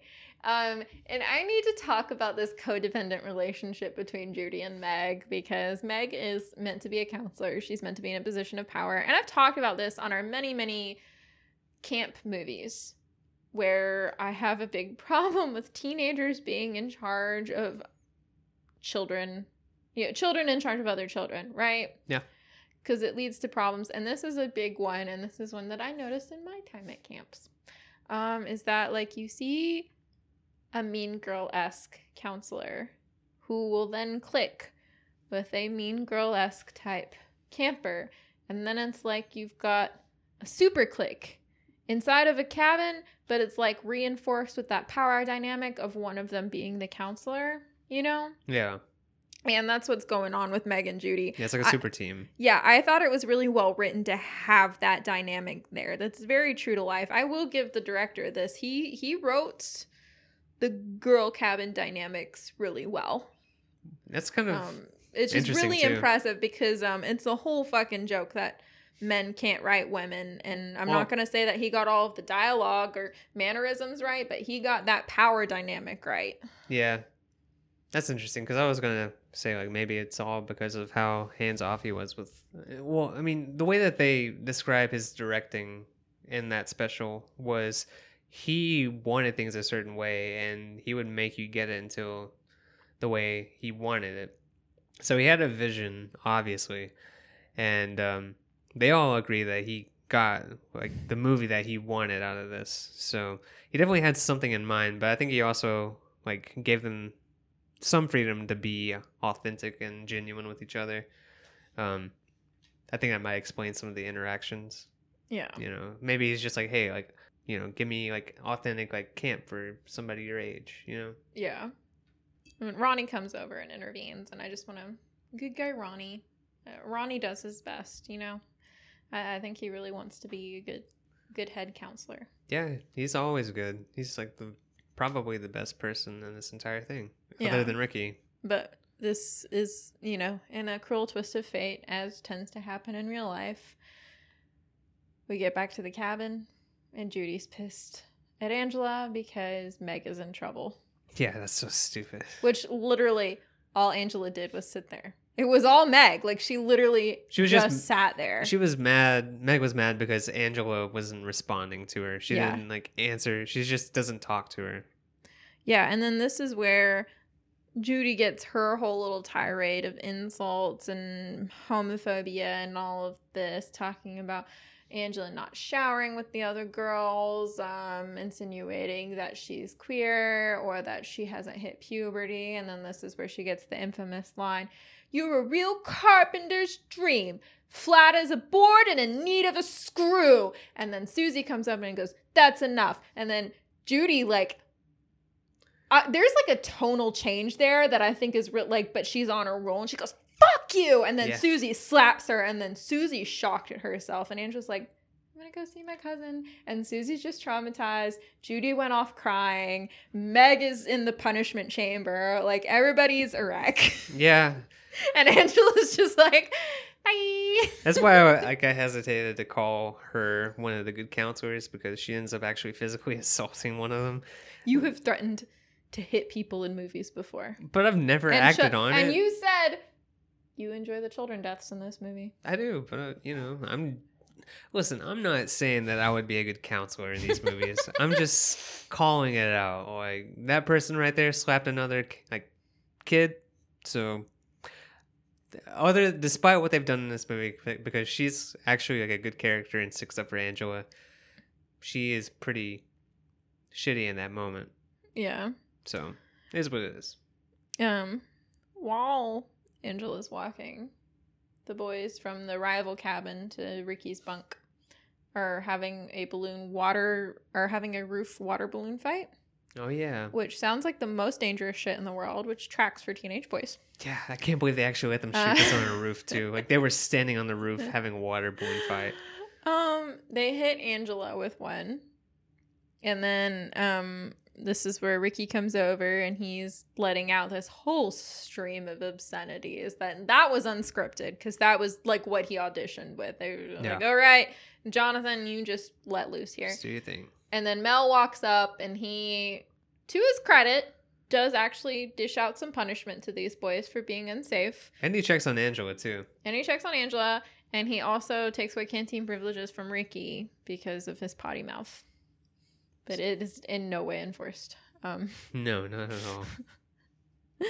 um, So af- yeah, after that, um, one of the main boys, Bill. Bill, he's like, I gotta go take a wicked dump. So he goes to the bathroom to take a wicked dump, and Angela sees the opportunity and decides to cut. The, the killer, Travis. The We've killer. Already, yeah. So they they cut like a hole in the window because it's like a screen window, and just dump like an entire bee or hornet it's, or a wasp. bee's nest. It Okay. looks like bees crawling on his face at the end. Okay, well, they drop it into the stall, and Dude, he had so much time to crawl under the door. I know when he that's what I was thinking that. too. Like he could have easily just crawled under it, but yeah, the guy Like, gets stung to death. You know, it's one of those moments we talk about people not wiping when their lives are in danger. No, this is way worse. Yeah, I like if I saw a bee's nest and I was like in the middle of doing whatever, I don't care. I'm stopping. I'm crawling under the door. Dignity be Yeah. damned. I'm not dying by bees. Well, you can just go over to the next stall, and No, you know, the bees can get you there too, Travis. well, they can, but they're probably not gonna go after you. They're probably just gonna stick close to their hive. You No, know? they're gonna be pissed after it being shaken because we see it being shaken a little bit before it gets. Why? Why were they not attacking Angela? Because that's know. who disturbed the whole nest. I don't fucking know. Well, all we do know is we get to see his dead body come out, and that thing looks fucking gnarly because it's got Yeah. all kinds of wounds all over it, and some of them are like blisters that are already busted open. I can't even tell what else happened, but maybe he was allergic to bees. Who knows? It fucked him up. But after this, we learn there are only 25 campers left, which is fewer than what we saw in the beginning of the movie. There were like 25 campers in the first bus. yeah. Um, so Mel's just for sure that the camp is over, and he's also for sure that it's Ricky. And Ronnie's just trying to be positive. He's like, hey, we'll just consolidate the cabins. It'll be great. We can take more care of the kids that way and plan more Good activities. guy, and- Ronnie. Yeah. Paul and Angela are at the lake and Paul is pushing her limits and he's he's trying to unbutton her shirt. And cuz they're like kissing and he tries to unbutton her shirt and she like pushes his hand away. And he's like, "Come on, Angela, I'm not doing anything." Which like, "Yeah, you fucking are, Paul. You were trying to unbutton her shirt." Yeah. Like, don't don't give that bullshit. You are too doing something and you might not think it's a big thing, but she gave you a pretty clear boundary. She pushed your hand away. She was saying no. Yeah, Paul doesn't know the word no, apparently. Yeah. Um and we see in this moment she has like a flashback of seeing her dad and Lenny in bed together. This is where that flashback comes from. It's a confusing scene for some watching. Yeah. Yeah, it's it's we're many watches in before I've had some of this analysis. And even now, I still think like the it's shot with the so kids. over dramatic. the the the shot with the like the revelation that the dads are a couple like i get that now but i don't fully understand what um angela and peter are supposed to be doing. I think they're just like mimicking what they saw because they're small kids and they're at that age developmentally where they don't really know what it means, but they're like in that exploratory phase. Okay, well, it's not super explained. I don't really. It, it's just it's kind of bizarre. It's also weird because it's like an all black background and the bed is just like spinning. Yeah. It's very weird. That's part of what I'm talking. It's Um, just It, confusing. it adds a weird dreamlike state to it. I do like you're that, like, Is this a thing that happens? yeah, I, I like that though because it kind of throws you off. You're like, what the fuck is happening? This is like entering surreal territory now. Um, the next day they are playing capture the flag, and Paul does like the worst fucking apology ever. He's like, "I didn't, I didn't do anything. I'm sorry." I'm like, Yeah, I did. Paul. I didn't do anything. Yeah. Um, forgive me. And Angela, uh, who has learned her own self worth from Ricky, is like, "Nah." I would like it if Um, she like launched into like a Ricky thing, like "fuck you, motherfucking cocksucker," you know, just like exactly what Ricky was saying to those boys on top of the cabin. But then Judy swoops in. She sees the opening, and Angela, while she's walking away, um, is intercepted by Ricky, who's like, "Hey, I know how we can win capture the flag," and she's like, "Nah, I'm fucking over it." And he's like, "The sooner we're done, the sooner you don't have to play." And she's like, "Fine, what are we doing?" And uh, he's like, "Okay, we're gonna sneak through the woods and go that way." Like he acts like it's some grand master plan. He's just whatever. Um, it's don't it's not it is it's either. not like the biggest most creative plan ever but it is what it is. We're gonna go to their side and we're gonna get their flag. yeah um but when they're cutting through the woods they see judy and paul kissing and then it's just like extra shitty and you know what it's not just shitty of paul to judy it's shitty of paul to his bff ricky Exactly. Yeah. Like, that doesn't get Paul- addressed. Yeah, like Paul lost my faith the night before where he was pushing Angela and being shitty about it, but like he was beyond redemption at that point. I'm like, dude, what the fuck is wrong with you? Like you just Yeah. suck. Just fucked over two people you were Yeah, close to. Ricky deserves better out of a friend. He does. Um Yeah, so we've got that that whole thing. We're back at the waterfront now. And Paul apologizes one more time, but Judy interrupts and just like generally insults both of them. Yeah. Meg comes over and they do this. Like, "Oh, Angela doesn't want to get into the water. She doesn't want to get into." They do this whole annoying like baby talk thing that I hate. and then they throw Angela in the water, and then Meg finally gets her wish because Angela starts talking to her, and she's like, "No, don't throw me in the water. I can't swim." It's a lie. She does have some water associated trauma though, so she's like, got a valid point there. Yeah. And Ricky walks up, sees this happening, is trying to go help, and Mel is like, "I know you're killing people," and Ricky's like, "What the fuck? Like my cousin's about to be drowned," and Mel's like, "No, you can't keep going to her rescue," and it's like, "What the fuck are you doing, Mel?" Yeah. You know. Um. Meanwhile, Ronnie's in the background working out. You can see him. Yeah. in the in the middle distance, Ronnie's lifting Yeah. weights. Oh, I, and So- I also like the lifeguard's comment to Meg. It's like, you know what, Meg, you're a real peckerhead. Yeah, I have that noted too. Um, yeah, Ricky has gone to help Angela out of the water, and as he's walking her up, the little kids are throwing sand at her and laughing at her. Um, so it's just like Sad. general shittiness. Yeah, I feel bad for Angela knowing like that that's how they watch their sibling and parent die in the water. Like, Yeah. fucking traumatic. Um, in the rec hall at the social, we see um, like okay, so we see that there's going to be a social in the rec hall. Eddie has been assigned to take the little ones camping. Yes. Um, Meg has got the night Mm, off. Yeah, Meg has the night off, and she has a date with Mel. It's real gross. She's the one who asks him out, though. So he it made it sound like he had asked her out before. he looks shocked that she she, She walks up to him. up on it. She walked up to him. She's like, you know what? I'm off tonight. He's like, oh, that's nice. Yeah. And she's like, you know, what about that dinner we talked about? And he's like, oh. It's fuck." just there has to be like honest to God a 50 year age difference between them. Yeah. And not not to mention the power dynamic with him being her boss. Like it's just yeah. it's gross on so many levels. Oh yeah. So she's going over into um She's the going to the next cabin over because the girls in her own cabin won't let them cut, won't let her cut for the shower, which I just thought, like, that's one of my favorite shots because they all just turn around in line and stare at her, and she's like, okay, cool. Can't be a bitch to all of them. Nope. Um, and she's humming this stupid song while she showers. doesn't even. It's not even a song. I don't think. It's just like she's humming notes. um, and she gets stabbed and dragged along her spinal cord, and I don't know what kind of brute strength is needed to do that because that's a lot of like bone and sinew and fluid and shit that you have to get through Gotta be strong. Yeah, real strong.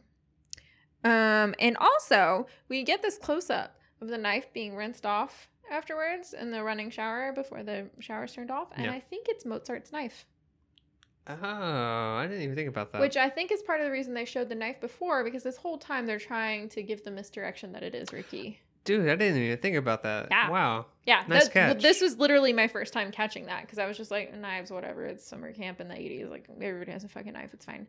I don't even think that Um, we've gotten to the scene, or I think we've passed it. But also that shot where um Paul is like looking for Angela, and he sees him out in the, the middle of the night, just like looking around, peeking around the cabins.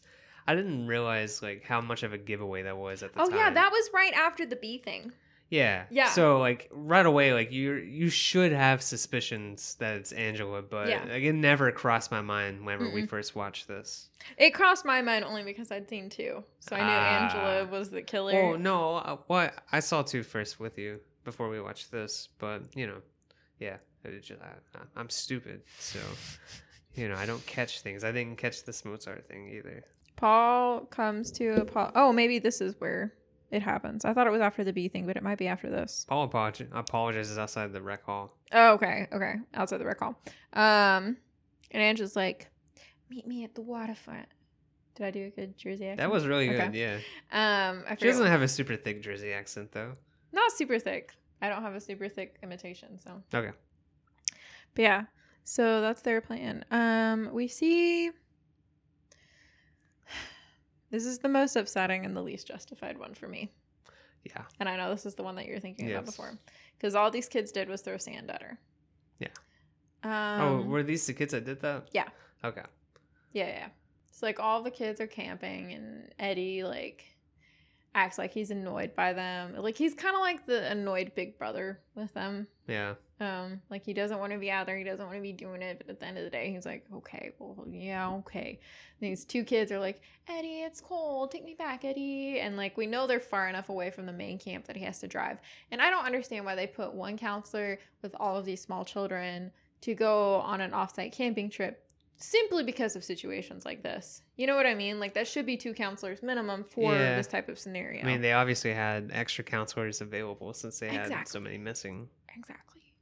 So when he comes back, we see all of these little torn up, bloodied sleeping bags. It's These are upsetting. little kids. They're little too. kids. They're like the youngest age group. They're like six or seven. It's uh, it's very upsetting. Yeah, it's upsetting, Um. but like I said, I don't mind if the stakes are high. So Mel can't find Meg. Mel can't find Meg. Mel can't find Meg, and he's like asking around at the social, like, "Have you seen Meg?" And they're like, "It's her night off." And he's like, "Yeah, she's supposed to be meeting me." And I'm like, "Dude, like some fucking o'clock. discretion." Like, Yeah. supposed to meet me an hour ago. Cool. It's like eleven thirty here, so well, obviously you guys are going to be doing something. yeah. So he's going around trying to find them. He goes to the cabin where Judy has um Mike, the stoner boy from before. Yeah. Um, there he's kissing her too wet. Um, Yeah. and she makes him hide under the bed when Mel comes in, and she does a pretty convincing job. Like, he- whatever, Mel doesn't care. He's just horny. Um, and after he leaves, Mike's like, "I'm gonna leave. It was too close to call." And she's like, "He's not coming back." And he's like, "Whatever." Um, he's like, "I kissed too wet for you. Uh, Whatever." Yeah, she was like Yeah. being so fucking rude to him. And then she sits there and she decides she's gonna curl this one little stray strand of hair. Like she's got a curling iron on just for this one little piece. And this is what she does for fun alone in the dark. It's weird. Um Hobbies. and you see the door open and this was actually um Jonathan Tiersten in a wig for the shot. um, to give it because if it had been Felissa Rose, it would have been too obvious. So they Well- wanted to make it more ambiguous because they've been setting it up as Ricky the killer. the whole way time. that this is, you're not even. We're not supposed to see that. The way that this was playing in theaters originally, like it would have been the picture, or maybe on DVD. I don't know about theaters, but like it, it's not supposed to be that clear that it's yeah. Ricky. Yeah, no, they wanted a more ambiguous silhouette, which they wouldn't have had with Felissa Rose. And since they'd been using Jonathan Tiersten's hands, Yeah. like you just put on a wig and we'll put you there in the doorway. the way that I've always like read it is that because of like the Blu-ray and like the scannings that they've done, like you're able to see more detail in the silhouette than what's intended. You're not supposed to see that much of Yeah. Ricky yeah, there. it's one of those moments where um, has technology gone too far? Yeah. A little bit. But yeah, so Judy gets uh, curling iron up her vag. Yep. That's a pretty fucking brutal death too. Apparently they had that recorded. Like they actually had that on there, but they had to cut it. I don't even want to know how they would have recorded that. I don't know, man. It would have been nasty though. Ew. Mel walks into the cabin next door, and Meg conveniently falls over right at that moment. Yeah, right out of the shower. That has no door. Um, and Mel, in a complete lack of sensitivity towards everybody that died before her, says, "Not you, Meg. Not you." He's like, he did this. He did this to get back at me. First of all, how would Ricky know that you and Meg had a thing going? Yeah. Nobody knew about that. Yeah, but uh, Ricky knew that Meg was mean to Angela. Yeah, but he said he did it to get back at me. Oh well. Mel is not the brightest. Yeah. Yeah, so we see Mel. He finds Ricky and beats the shit out of him while he's shouting Unconscious. all of this. Yeah, and then he walks onto the archery range and sees. He says, "You," and then he gets shot right in the throat. Also a decent effect. Meanwhile, like, I think it's Ronnie gets a call about Yeah. the the the little kids, and so they're trying to gather all of the campers and keep everybody safe because they assume there's a killer on campus, which is fair. Yeah. Um, and they realize that Paul and Ricky are both missing, so they have a couple of the counselors go and search, including Susie and Ronnie Yeah. and um we cut to the waterfront angela proposes skinny dipping which paul is not going to say no to and we see the cop come up who talks to um the other counselors and he has the world's worst fake mustache on Yes. and that's what we have the before and after shot for so what happened is this scene had to be filmed or refilmed um the schedule was weird, but yeah. Yeah, so he had shaved in between basically his earlier scenes in this scene. Yeah. Um and they just slapped like a Halloween city like fake ass mustache on It's him. so obvious. It's and I God bless the people who edited our um copy of our Blu-ray because in the the menu screen um you know how they'll like show f- flashes of different scenes one of them is like him coming out of the bunk with just like a close-up of his mustache yeah, it's they they knew what was up. glorious This is good. Yeah, and that's where they find Ricky was uh, badly beaten, but he's still alive, so he's not one of the victims. And then we come up on Susie and Ronnie walking up on the beach, and we hear Angela humming. And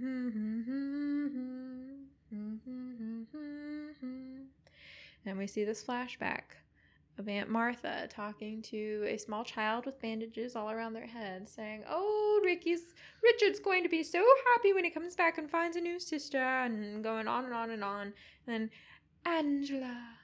Yes, what a wonderful name. After all, I already have a son, and that's where you find out.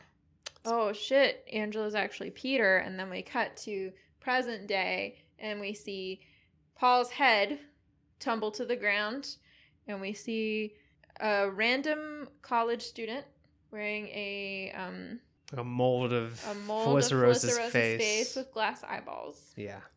Um, and that's like the big reveal that I talked about in like at the beginning of this naked episode. with the Yeah, dick naked, hanging naked. out because obviously we need to see that this 13 year old is in fact a boy so but it, it's a very creepy shot in my opinion The facial expression that Felissa Rose is making is iconic. Yeah, and I think it's enhanced like the creepiness of it because they have the cast like the fake face on like this person that has like the frame of their body doesn't even match what we had been seeing this entire time. Yeah.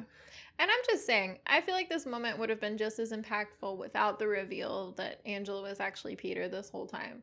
Like, because we had enough of the story of the background trauma and all of this, like, I don't think we needed this extra twist thrown in. No, I, I, don't mean think it was necessary.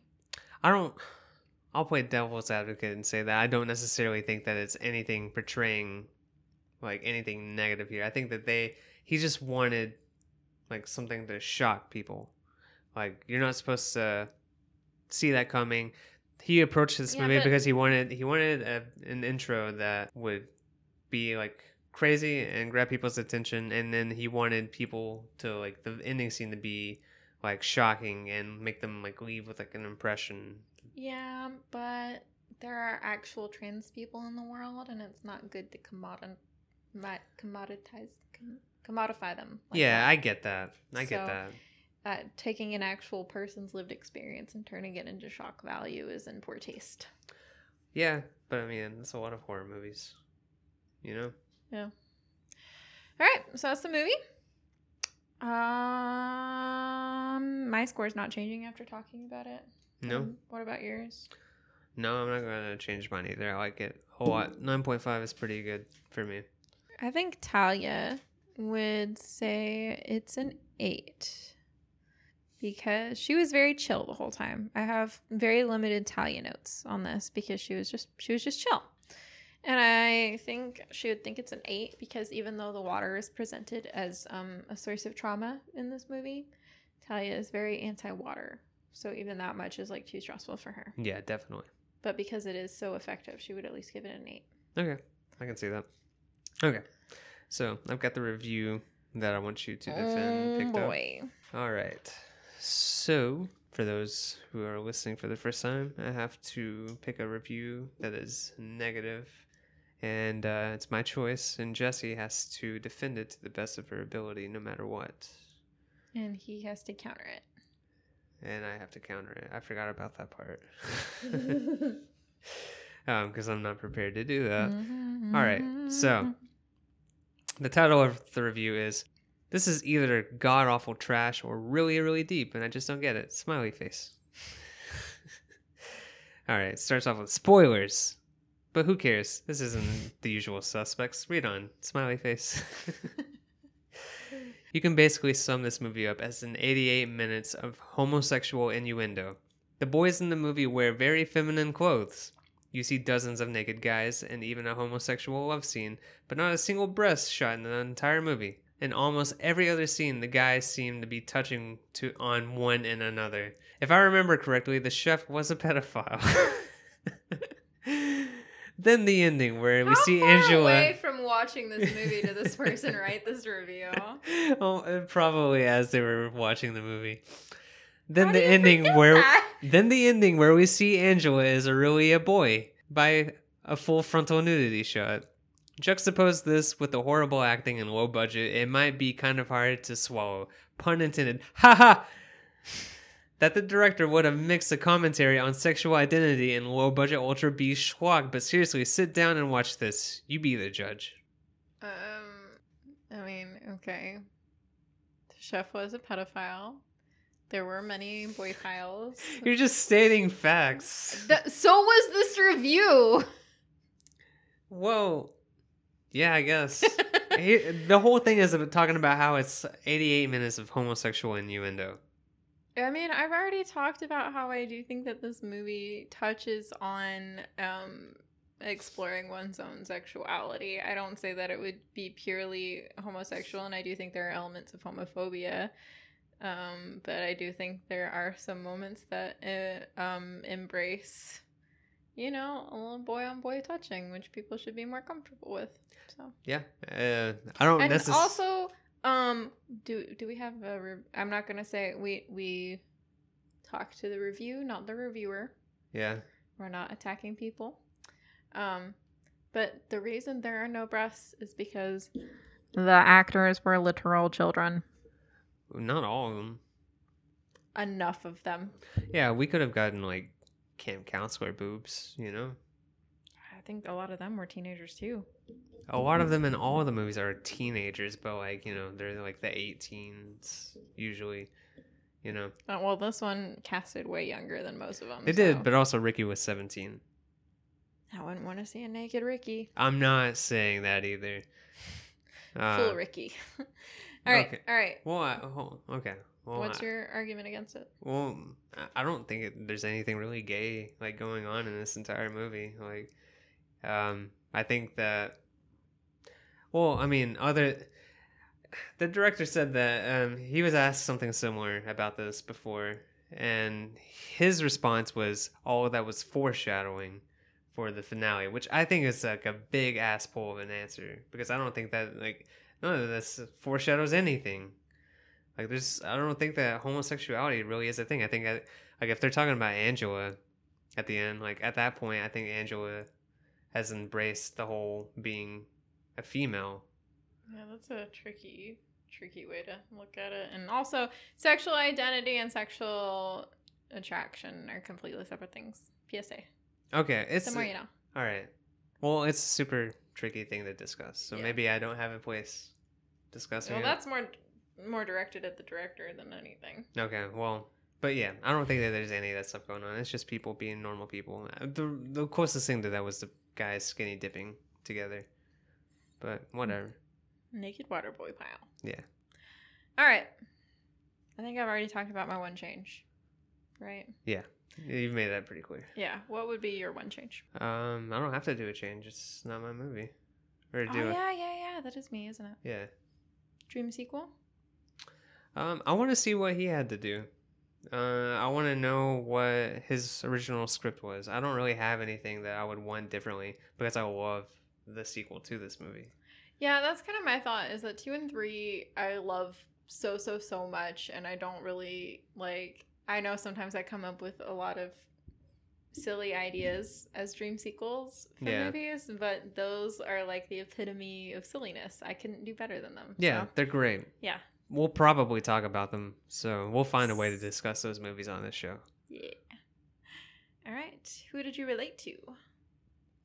Uh, I related to the pissed off um, lifeguard or counselor that is calling people peckerheads all the time Nice. because all of those people were being peckerheads. What about you? I think I related to Susie being in the position of like having to be like the good guy and the peacemaker, but then occasionally also losing my cool. Okay, So, so slapping some people when they need it. yeah. Okay. All right. Um, see our show notes for how to find us because I'm done fucking this up on air. Just look at our show notes. We do have a website, what's your least favorite scary movie.com. Uh, can't fuck that up because that's the name of our podcast. Yeah. We did not deviate from that at all. Nope. Thank goodness. Uh, we've got like all of our podcast episodes are there. We've got additional writings there. Um, additionally, check out Haunted Montreal's written Haunted MTL. Uh, they've got a podcast called Streamin' Demons that we are on, and they said we have the episode we recorded with them should be up sometime this week or next. Yeah. Um, it's kind of a cool. It's like a little thirty minute podcast. It gives Yeah. you like a a spoiler free review of uh, movies that you can stream right now. So Yeah. it's a it's a pretty cool podcast. We also have um something special coming up with them coming up soon, and we'll talk about that more when it comes closer to time. Yep. So just make sure that you rate and review us wherever you listen to us because it helps other people find us. Um, you know, give us five stars. Even if it's not in your heart, it's in our hearts, and so we appreciate it. Yeah. Um, in the meantime, you know where to find us. Check in the show notes. We're on all the social medias, and we've got email and all of that. Talk to us. Let us know how you're feeling. We will be posting the schedule for August soon, but I'm going to give you a little hint to check our main stream on Sunday, August 1st, because there might be a little something special there. Not to say what, not to say who. I am gonna say that Travis hates the way I say his name, so there we go. See you next time. Bye. Bye.